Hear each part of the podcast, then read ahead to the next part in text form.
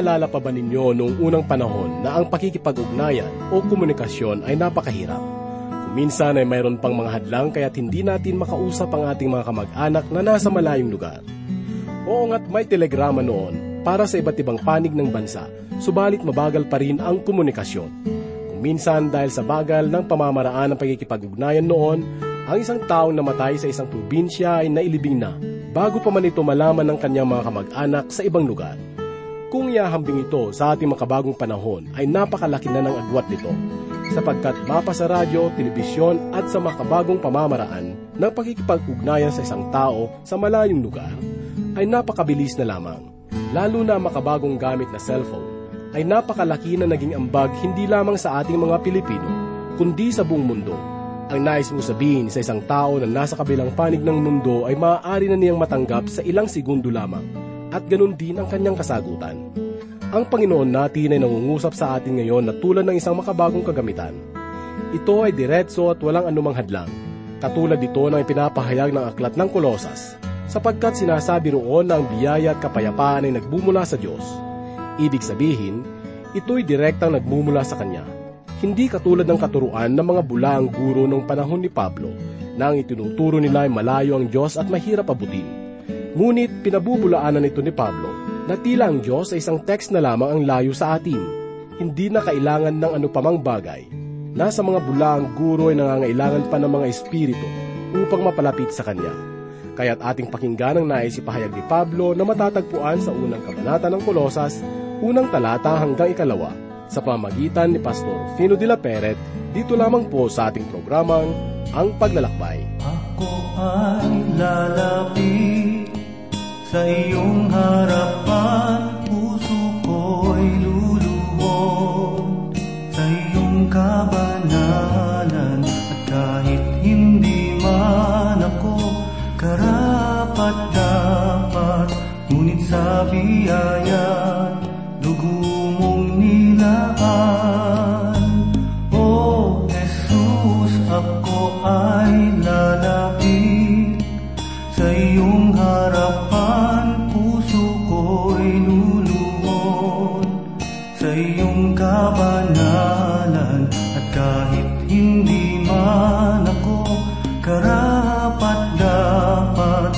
Ngunit sa biyaya't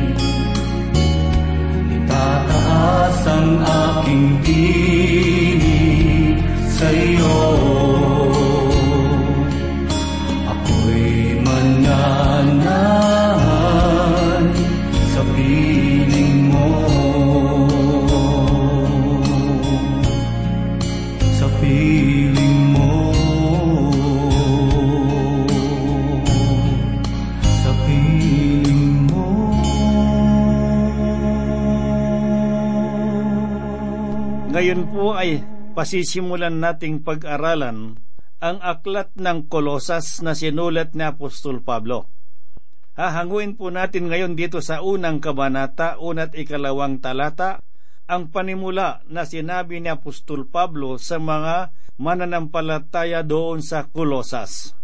Muli pong sumasa inyo ang inyong kaibigan at pastor sa Himpapawid, Rufino de la Peret.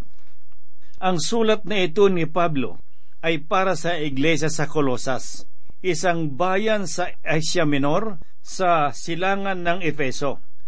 Hindi si Pablo ang tagtatag ng iglesia roon, subalit meron siyang pananagutan sapagkat siya ang nagsugo ng mga manggagawa mula sa Epeso. Nalalaman niya na may mga bulaang guro sa iglesyang iyon.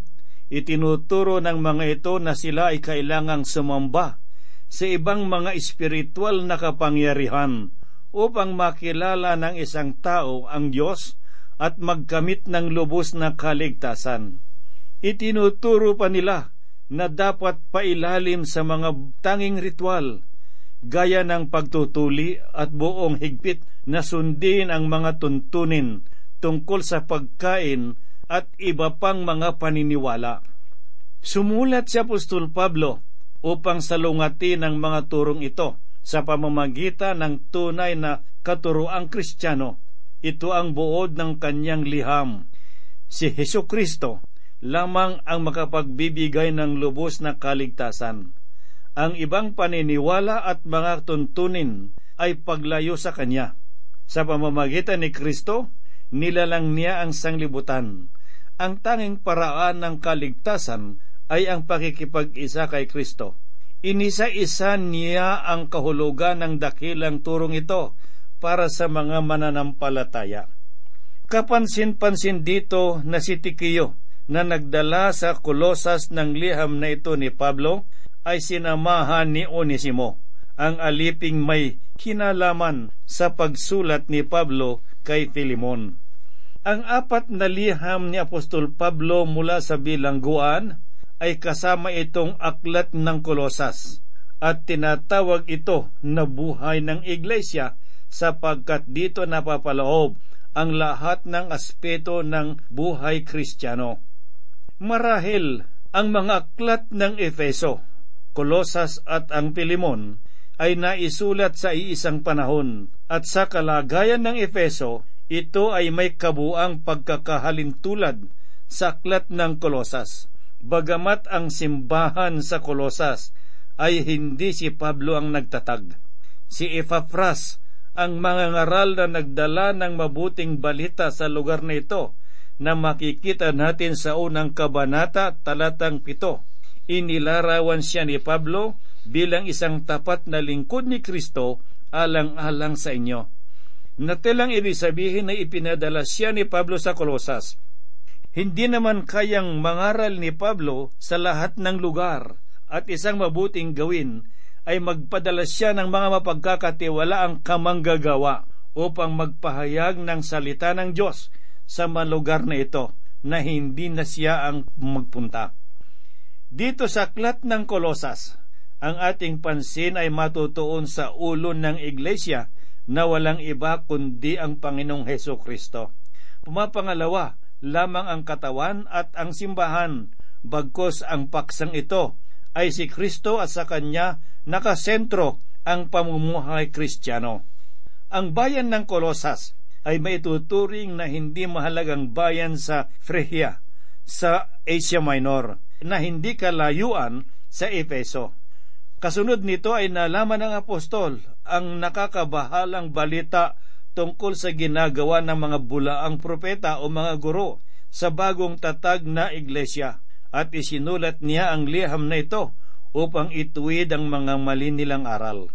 Ang mga bulaang guro ay naglalagay ng padir sa pagitan ng Diyos at ang kanyang mga anak. Itinuturo nila ang tungkol sa mga espiritual na elemento na humahadlang sa kanilang pakikipag-ugnayan sa Diyos. Sa lahat ng kanilang mga pahayag ay binibigyan din ni Pablo ng pagiging mataas at sapat ni Kristo sa daigdig na siyang larawan ng hindi nakikitang Diyos, ang lumikha at bumubuo sa lahat ng bagay. Ang kombinasyon ng kadakilaan ni Kristo at ang kanyang pagliligtas para sa mga mananampalataya ay makikita sa kabuuan ng liham na ito. Walang kabuluhan ang mga pahayag na kailangan pa ang ibang espiritu upang madala ang isang tao sa Panginoong Diyos. Sila ay nagsasabi na nasa kanila ang higit na mataas na kaalaman tungkol sa Diyos na ipinapakita sa ikalawang kabanata talatang labing walo na nagpapahayag ng ganito. Huwag ninyong hayaang agawan kayo ng gantimpala sa pamamagitan ng kusang pagpapakababa at pagsamba sa mga anghel na pinangahawakan ng mga bagay na kanyang nakita na nagyayabang ng walang dahilan sa pamamagitan ng kanyang makalamang pag-iisip. Nagtataguyod din sila ng magkahalong paniniwala ng mga gawaing pagpapakasakit. Sinasabi sa ikalawang kabanata, talatang labing anim, na ganito, Kaya't ang sinuman ay huwag humatol sa inyo tungkol sa pagkain at inumin o tungkol sa kapistahan o bagong buwan o mga araw ng sabat. Ang isa pang halimbawa nito ay makikita sa mga talatang ikadalawampu hanggang dalawampu at tatlo na ganito ang sinasabi. Kung kayo'y namatay na kasama ni Kristo mula sa mga simulain ng sanglibutan, bakit kayo'y nabubuhay na parang nasa sanlibutan pa rin? Bakit kayo nagpapasakop sa mga alituntuning huwag humipo, huwag tumikim, huwag humawak. Ang lahat ng mga alituntuning ito ay masisira sa paggamit, palibhasay mga utos at mga aral lamang ng mga tao. Ang mga bagay na ito ay mayroong anyo ng karunungan sa pagsambang ayon sa sariling kagustuhan, sa pagpapakababa at sa pagpapahirap ng katawan. Ngunit wala silang kabuluhan laban sa kalayawan ng laman. Ang aklat ng Kolosas ay may dalawang pangunahing bahagi. Ang unang bahagi ay mga katuruan na mula sa unang kabanata hanggang ikatlong kabanata talatang apat. At ang ikalawang bahagi ay mga praktikal na pangyayari na makikita sa ikatlong kabanata, ikalimang talata hanggang ikaapat na kabanata, talatang labing walo. Sa unang bahagi, binibigyang diin ni Apostol Pablo ang kapangyarihan at pagiging sapat ni Kristo. Basahin po natin sa unang kabanata, talatang labing lima hanggang labing pito, na ganito po ang sinasabi. Siya ang larawan ng Diyos na hindi nakikita, ang panganay sa lahat ng mga nilalang, sapagkat sa pamamagitan niya, nilalang ang lahat ng mga bagay sa langit at sa lupa, ang mga bagay na nakikita at ang mga bagay na hindi nakikita, maging mga trono o mga pagkapanginoon, maging mga pinuno o mga kapangyarihan. Lahat ng mga bagay ay nilalang sa pamamagitan niya at para sa kanya. Isa pang praktikal na katuruan para sa iglesia ay nasa unang kabanata, ikalabing walong talata hanggang dalawampo na ganito po ang sinabi. Siya ang ulo ng katawan, ang iglesia. Siya ang pasimula, ang panganay mula sa mga patay, upang siya ay maging pangunahin sa lahat ng mga bagay, sapagkat minagaling na ang buong kapuspusan ay manirahan sa kanya at sa pamamagitan niya ay pagkasunduin ng Diyos sa kanyang sarili ang lahat ng mga bagay, sa lupa man o sa langit, na ginagawa ang kapayapaan sa pamamagitan ng dugo ng kaniyang cross. Sa ikalawang bahagi ng aklat na ito ay sinalungat ni Apostol Pablo ang buhay ng pagpapakasakit at mahigpit na pagsunod sa kautosan sa pamamagitan ng pangihikayat sa espiritual at panlipunang moralidad na ipinagbubuklod ng pag-ibig. Makikita po natin ito sa ikatlong kabanata, ikalimang talata hanggang ika-apat na kabanata unang talata na ganito po ang sinabi. Patayin ninyo ang anumang makalupa na nasa inyo, pakikiapid, karumihan, masamang pita, masamang pagnanasa at kasakiman na ito'y pagsamba sa mga Diyos-Diyosan. Dahil sa mga bagay na ito, ay dumarating ang puot ng Diyos sa mga anak ng pagsuway. Ang mga ito rin ang nilakaran ninyo noong una nang kayo'y nabubuhay pa sa mga bagay na ito. Ngunit ngayon ay itinakwil ninyo ang lahat ng mga ito. Galit, puot, masamang pag-iisip, panlalait, at maruming pananalita mula sa inyong bibig. Huwag kayong magsisinungaling sa isa't isa. Yamang hinubad na ninyo ang dating pagkatao, pati ang mga gawa nito, at kayo'y nagbihis na ng bagong pagkatao na binabago sa kaalaman ayon sa larawan ng lumalang sa kanya. Dito'y wala ng Griego at Hudyo, tuli at dituli, ng barbaro, ng siti, ng alipin, ng malaya, kundi si Kristo ang lahat na nasa lahat bilang mga hinirang ng Diyos, mga banal at minamahal. Magbihis kayo ng kahabagan, ng kabaitan, ng kababaang loob, ng kaamuan, at ng katiyagaan. Pagtiisan ninyo ang isa't isa at huwag ang sino mang may reklamo laban sa kaninuman. Magpatawad rin kayo sa isa't isa sa pamamagitan ng mga salmo at mga himno at mga awiting espiritual na umaawit na may pasasalamat sa Diyos sa inyong mga puso at anumang inyong ginagawa sa salita o sa gawa, gawin ninyong lahat sa pangalan ng Panginoong Hesus na nagpapasalamat kayo sa Diyos Ama sa pamamagitan niya. Mga babae, pasakop kayo sa inyo inyong asawa, gaya ng nararapat sa Panginoon. Mga lalaki, ibigin ninyo ang inyo inyong asawa at huwag kayong maging malupit sa kanila mga anak, sumunod kayo sa inyong mga magulang sa lahat ng mga bagay, sapagkat ito'y nakalulugod sa Panginoon. Mga ama, huwag ninyong ibunsod sa galit ang inyong mga anak, baka manghina ang loob nila. Mga alipin, sumunod kayo sa lahat ng mga bagay sa mga Panginoon ninyo sa lupa. Hindi lamang naglilingkod kung may tumitingin na gaya ng pagbibigay lugod sa mga tao, kundi sa katapatan ng puso na may takot sa Panginoon. Ano man ang inyong ginagawa, ay inyong gawin ng buong puso na gaya ng sa Panginoon at hindi sa mga tao. Yamang inyong nalalaman na sa Panginoon ay tatanggapin ninyo ang gantimpalang mana. Paglingkuran ninyo ang Panginoong Heso Kristo, sapagkat ang gumagawa ng masama ay pagbabayarin sa kasamaang kanyang ginawa at ang walang itinatanging tao. Mga Panginoon, pakitunguhan ninyo ang inyong mga alipin ng matwid at makatarungan. Yamang nalalaman ninyo na kayo man ay mayroon ding Panginoon sa langit. Ang Panginoong Heso Kristo ang naging tagapamagitan ng pagkakasundo ng tao at ang Diyos. At gayon din na siya ang kayamanan ng karunungan at kaalaman ang lahat ng mga kalwalhatian, ang pagiging Diyos ay nasa Kanya pa rin sa anyong tao.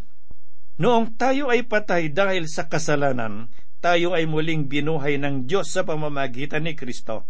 Tayo ay kasama ni Kristo na namatay sa pananaw ng sanglibutang ito at tayo ay ibabangon upang makasama niya. Ang paksa ng kabuuan sa aklat na ito ng Kolosas ay tungkol sa pagliligtas ni Kristo ay matatagpuan natin sa liham na ito sa pamamagitan ng kanyang pagkamatay sa cross. Hindi ito nailagay sa ibang mga sulat. Di tulad nito sa aklat ng Kolosas. Hindi dapat pagtalunan kung sino ang sumulat nito at kung ano talagang uri ng mga bulaang propeta at ang kanilang mga turo. Ang mahalaga ay ang mahimalang pag-ibig ng Diyos na na kay Kristo Jesus at ang kahangahangang kaligtasan na alok niya sa sangkatauhan. Ang aklat ng Kolosas ay punong-puno ng aral ni Pablo kahit na may bagong aspeto na dapat matutunan ng mga mananampalataya. Ipinapahayag ni Pablo ang kapangyarihan ni Kristo sa lahat ng mga di pangkaraniwang kapangyarihan na iginagalang ng mga taga-Kolosas. Bahagi ng pahayag sa aklat na ito na kay Kristo ay madadaig natin ang lahat ng bagay. Ang ibig sabihin ng cross ay ang pag-aalis ng lahat ng kapangyarihan na taliwas sa lahat ng layunin ng Diyos at ito ay mananatiling mahalaga sa pamamagitan ng Kristyanismo. Hindi pa narating ni Pablo ang bayan ng Kolosas at hindi niya nakita ang mga mananampalataya doon.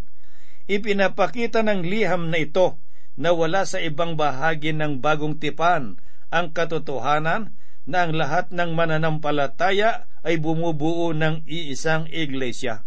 Iginiit ni Pablo na sa loob ng iglesia ay walang Griego at walang Hudyo, walang tuli at dituli, ng barbaro at ng mga sita, ng alipin at malaya, kundi si Kristo ang lahat na nasa lahat tayo ay kabahagi ng bawat isa at hindi maari na tayo ay naiba sa layunin ng iba. Maliwanag na ipinapahayag ng liham na ito ang kahalagahan ng pagmamalasakit para sa buong iglesia. At kasabay ng paksa ng pagkakaisa at ng iglesia ay dapat nating unawain ang pagkakaiba ng bawat isa. Ang lahat na lingkod ng Diyos ay dapat mamuhay ng gayon ngunit hindi naman inaalis ang pakikipag-ugnayan sa lipunan. Sa bawat sanin lahi ang mga Kristiyano ay natutukso na makisabay sa filosofiya ng panahon. Hindi isang kaginhawahan na mawala sa takbo ng pananaw ng mundo, ngunit ang mga pananaw na ito ay hindi ayon sa mga layunin ng Diyos na lumalang sa atin. Dapat din nating makita sa mga babala tungkol sa mga magulong gawain, pangrelihiyon at ang pag-uugali ng paglagay ng mga tuntunin na kinakasangkapan ng relihiyon. Ang mga ganoong gawain ay lumilikha ng huwad na kapakumbabaan at nagbubunga ng hindi pagiging espiritual. Kahit matagal nang lumipas ang maling turo sa kolosas, nananatili pa rin ang kasariwaan ng liham ni Pablo at ang kahalagahan nito upang labanan ng ibang uri ng maling katuroan tungkol kay Kristo at mga gawaing hindi ayon sa Kristyanismo. Tunghayan naman po natin ang sinabi ni Apostol Pablo sa unang kabanata ng Kolosas, una't ikalawang talata na ganito po ang sinabi. Si Pablo na apostol ni Kristo Jesus sa pamamagitan ng kalooban ng Diyos at si Timoteo na ating kapatid at sa mga banal at tapat at mga kapatid kay Kristo na nasa Kolosas. Sumain nawa ang biyaya at kapayapaang mula sa Diyos na ating Ama. Tinawag ni Pablo ang kanyang sarili na apostol ni Kristo Jesus at lagi niyang sinasabi sa pamamagitan ng kalooban ng Diyos. Si Apostol Pablo ay nasa kalooban ng Diyos at siya ay isang apostol ang Diyos ang humirang sa kanya bilang isang apostol. Kaibigan, kayo ba ay nasa kalooban ng Diyos? Kayo ba ay naglilingkod kay Kristo? Nakakasiguro ba kayo sa inyong kinalalagyan ngayon? At alam mo rin ba kung tama ang iyong mga ginagawa? Naniniwala ako na lahat ng mananampalataya ay tinawag upang kumilos at maglingkod sa Diyos. Maraming mga mananampalataya ngayon ang masigasig sa paggawa ng mga bagay na hindi naman nila dapat gawin. Kung minsan ay pinipilit nating gayahin ang ibang gawain ng ibang tao, dapat nating tandaan na ang ating mga kaloob ay magkakaiba at dapat lamang tayong gumawa ayon sa mga kaloob na ibinigay sa atin ng Diyos. Ang Diyos ang nagtalaga kay Pablo bilang apostol.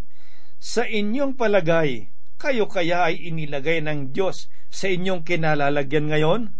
Kung nakakatiyak kayo na nasa kalooban kayo ng Diyos, magkakaroon kayo ng malalim na kasiyahan sa inyong mga ginagawa.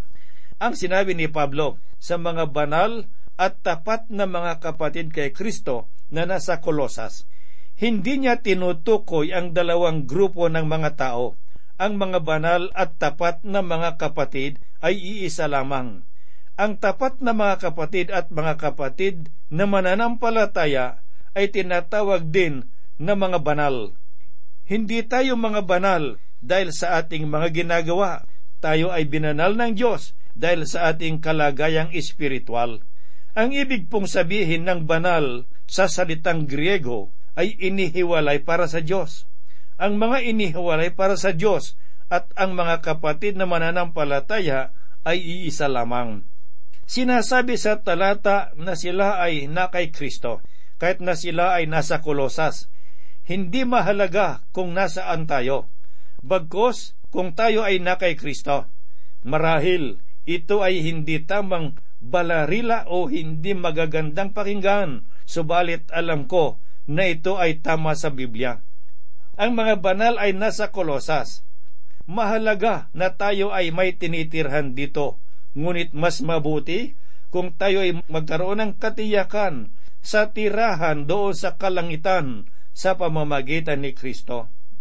Sinabi pa ng talata, Sumainyo nawa ang biyaya at kapayapaang mula sa Diyos na ating Ama. Ang ibig pong sabihin nito ay kailangan nating maunawaan ang biyaya ng Diyos upang maranasan natin ang kapayapaan na nagmumula sa Diyos. Alalahanin po natin na ang layunin ng pagkakasulat ni Pablo ng liham na ito ay upang salungatin ang maling katuroan ng mga bulaang guro at mga mangangaral na nagsasabing ang Diyos ay malayo sa tao at kailangan pa ng mga ibang bagay upang makalapit sa Kanya. Malinaw na ipinapakita rito ni Apostol Pablo na ang biyaya at kapayapaan ay nagmumula sa Diyos. Mga kapatid, tayo ay maari ng dumiretso sa Panginoon sapagkat binigyan tayo ng karapatan bilang mga anak na tuwirang makikipag-ugnayan sa Kanya. Hindi na natin kailangan ng sinumang tao upang mamagitan sa atin. Si Kristo ang gumanap na tagapamagitan sa atin at sa kanang Diyos. Mag-ingat po tayo sa mga bulaang propeta na ating mga naririnig na mga ngaral sa telebisyon at sa mga radyo sa mga panahong ito.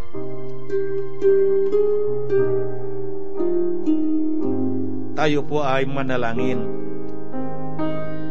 Diyos na maibigin, ikaw na buhay na aming Panginoon, ikaw ang aming pinaglilingkuran, ikaw ay hindi nagbabago, ikaw noon, ngayon at magpakailanman. Pinupuri ka namin at pinasasalamatan sapagkat patuloy mo kaming ginagabayan sa aming mga pag-aaral ng iyong mga salita.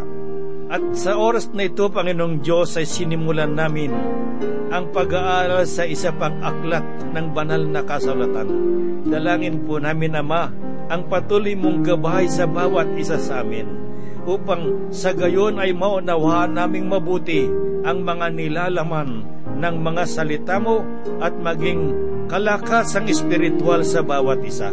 Sa mga kaibigan at mga kapatid, na nakikinig ng iyong mga salita sa oras na ito. Itinadalangin po namin ang iyong pagpapala sa kanila. Ibuhos mo sa kanila, Panginoong Diyos, ang pagpapalang espiritual, gayon din ang iyong biyaya ng kaligtasan, upang sa gayon ay taglayin nila, Panginoong Diyos, sa kanilang buhay at maging gabay nilang iyong mga salita sa lahat ng panahon at sa lahat ng oras upang mapaglabanan nila, Panginoong Diyos, ang mga maling katuruan na naririnig at nababasa ngayon sa mga panahong ito. Salamat po, Panginoong Diyos, sa banal na Espiritu na siyang patuloy na nagtuturo sa amin, patuloy na gumagabay sa amin, Panginoong Diyos, upang sa gayon, Ama, huwag kaming maligaw ng paniniwala. Pagpalain mo ang lahat ng iyong mga anak sangayon sa kanilang kailangan at mga kalagayan sa panahong ito. Kami po'y umaasa at nananalig na dinirinig mo kami at tutugunin ang aming mga panalangin sapagkat hinihiling po namin ang lahat sa banal na pangalan ng aming Panginoong Heso Kristo. Amen. Nais kong magliwanag sa dilim Katulad ng kandilang